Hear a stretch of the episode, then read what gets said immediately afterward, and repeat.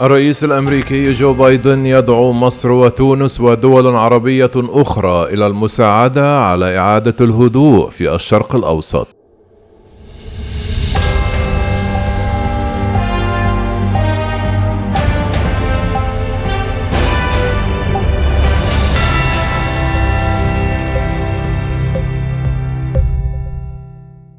دعت واشنطن مصر وتونس ودول عربية أخرى إلى المساعدة على إعادة الهدوء في الشرق الأوسط وتهدئة الصراع الدائر بين الإسرائيليين والفلسطينيين والتصعيد المستمر منذ أيام. وقال الرئيس الأمريكي جو بايدن أنه يضغط من أجل وقف العنف بين الطرفين في حين أكدت المتحدثة باسم البيت الأبيض على الدور الذي يمكن للدول العربية أن تلعبه في المدى القريب لتهدئة التوتر بين الإسرائيليين والفلسطينيين. تواصلت إدارة بايدن مع عدد من الدول العربية بالمنطقة لحملها على ممارسة نفوذها على حماس التي تصنفها واشنطن بأنها منظمة إرهابية لوقف العنف. ودعت واشنطن مصر وتونس وآخرين في المنطقة العربية إلى المساعدة على إعادة الهدوء في الشرق الأوسط. إذا أكدت جين ساكي المتحدثة باسم البيت الأبيض أن مصر وتونس ودول أخرى في المنطقة يمكنها أن تلعب دورا في المدى القريب لتهدئة الصراع الدائر بين الفلسطينيين والإسرائيليين. وأفاد الرئيس الأمريكي جو بايدن أنه يضغط من أجل وقف العنف بين الطرفين لكن مسؤولين أمريكيين يقولون أنهم كيفوا أنفسهم على استمرار الصراع لعدة أيام قادمة. وتركزت تحركات السياسة الخارجية لبايدن إلى حد كبير منذ توليه منصبه في يناير كانون المنصرم على الصين وروسيا وإيران.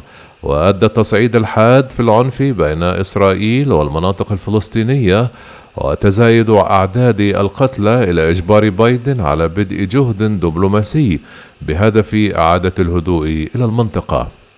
كان وزير الخارجية أنتوني بيلكلين قد تحدث هاتفيا مع الرئيس الفلسطيني محمود عباس لكن مسؤولين أمريكيين قالوا أنه يبدو أن عباس إما غير قادر أو غير راغب في كبح جماح الهجمات الصاروخية التي تقودها حماس على أهداف إسرائيلية ونتيجة لذلك توصلت إدارة بايدن مع عدد من الدول العربية بالمنطقة لحثها على المساعدة في وقف العنف. واستراتيجية الولايات المتحدة الأساسية هي إعادة ما وصفه مسؤولون بهدوء دائم لكن حتى هذا يعد مسألة بعيدة المنال. وقال بايدن للصحفيين أنه لم يكن هناك رد فعل مبالغ فيه من جانب الإسرائيليين على الهجمات.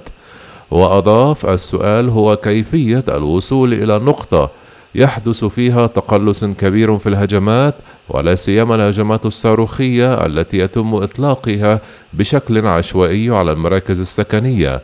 إنه عمل جار في الوقت الحالي. وأكد مسؤول أمريكي أن المسؤولين الأمريكيين يتحلون بالواقعية بشأن احتمال استمرار العنف إن لم يتفاقم خلال اليومين المقبلين.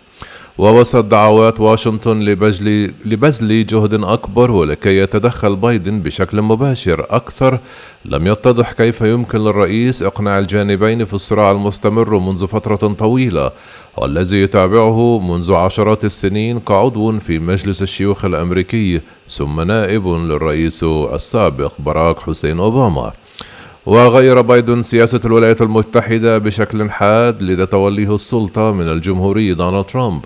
وانتظر بايدن أسابيع قبل أن يتحدث مع رئيس الوزراء الإسرائيلي بنيامين نتنياهو لأول مرة وتجديده على ضرورة التوصل لحل الدولتين للصراع الإسرائيلي الفلسطيني.